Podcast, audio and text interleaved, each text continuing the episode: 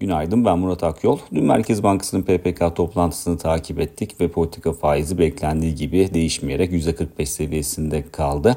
Ki zaten son toplantıda e, bunun sinyali de verilmişti. Gerekli parasal sıklık düzeyine ulaşıldığı çok net bir şekilde ifade edilmişti. Enflasyon raporunda da benzer ifadeler e, görmüştük. Bu nedenle e, kararın piyasa beklentisiyle de son derece paralel olduğunu rahatlıkla söyleyebiliriz. Fakat enflasyon henüz zirve yapmış değil. Dolayısıyla enflasyonun ana eğiliminde bir bozulma olması durumunda daha fazla sıkılaştırma gündeme girebilir ama şu anda e, bu söz konusu değil. Enflasyon beklentilerine baktığımızda zaten e, 12 ay sonrası için tahminlerde son birkaç aydır aşağı yönlü bir eğilim e, sergilendiğini görüyoruz.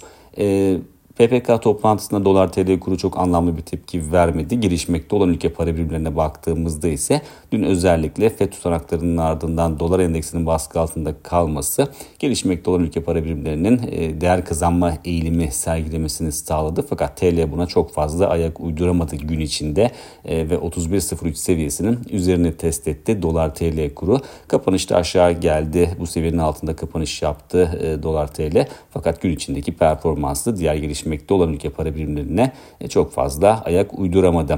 E, Türkiye'nin 5 yıl vadeli CDS primine baktığımızda ise orada 300 bas puanın altındaki ılımlı seyrin devam ettiğini görüyoruz.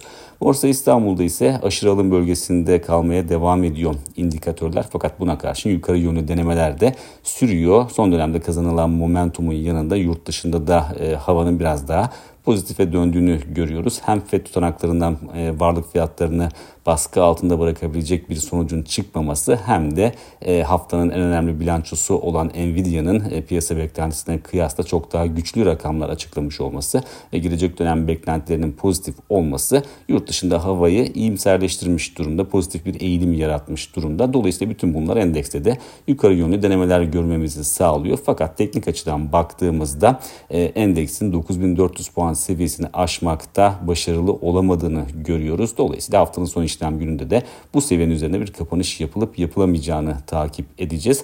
Bu seviyenin üzerinde kapanış yapmayı başarabilirse endeks yukarıda 9550 e, puan seviyesine kadar bir hareket alanı oluşabilir ilk etapta. Ama 9400'ün aşılamadığı bir senaryoda endeks üzerindeki baskının da düzeltme baskısının da kısa vadeli de olsa artması büyük bir sürpriz olmayacaktır.